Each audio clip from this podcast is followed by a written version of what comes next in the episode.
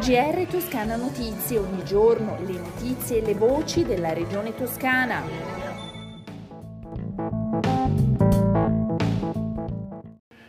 Un saluto dalla redazione di Toscana Notizie, questo è il nostro GR. Abbiamo fatto 30, facciamo 31, corri a vaccinarti.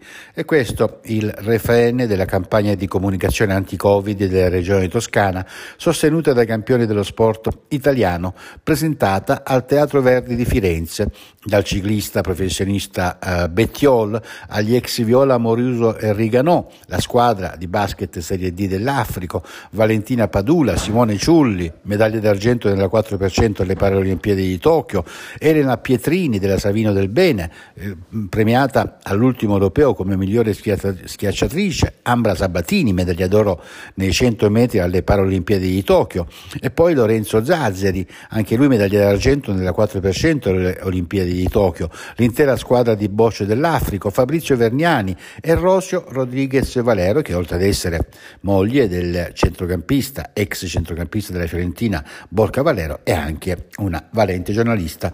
Tutti insieme hanno raccontato la loro esperienza e richiamato l'importanza di vaccinarsi per se stessi e per gli altri, per ritornare ad allenarsi nella riconquistata libertà, gareggiare e vincere, insomma, per tornare a fare una vita normale.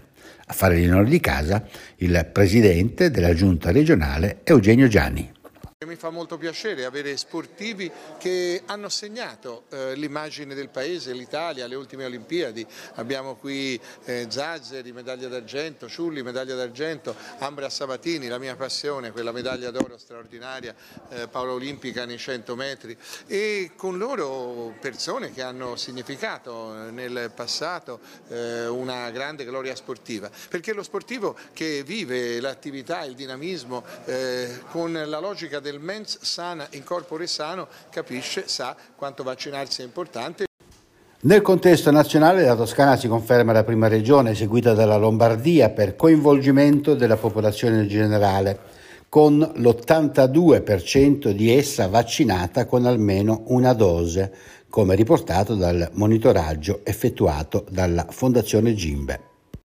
Mentre per quanto riguarda i dati relativi all'andamento della pandemia in Toscana, i nuovi casi sono 192, l'età media è di 42 anni, sono 4 i decessi, le persone ricoverate nei posti letto dedicati ai pazienti Covid sono complessivamente 258. Formazione altri 624 mila euro per la riqualificazione Due delibere per sostenere e accompagnare chi lavora in settori interessati dai processi di transizione green e digitale e per lavoratrici e lavoratori coinvolti in processi di riconversione.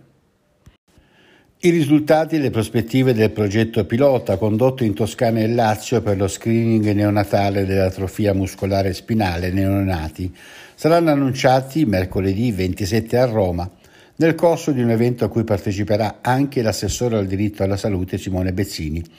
L'incontro è promosso dall'Associazione Famiglie SMA e dalla sezione di medicina genomica del Dipartimento Scienze della Vita e Sanità Pubblica della Facoltà di Medicina dell'Università Cattolica.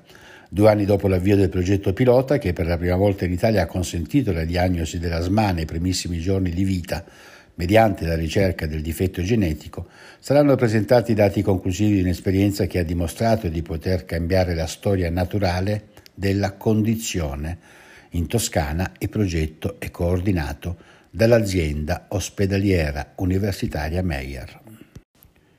Una mostra fotografica parlante per sensibilizzare sulle condizioni della vita quotidiana di chi è affetto dal morbo di Parkinson la mostra, con il patrocinio della Regione Toscana, non chiamatemi Morbo, è visibile fino al primo novembre presso la Galleria Moretti, in Piazza degli Ottaviani 19 a Firenze, dalle 11 alle 18.30.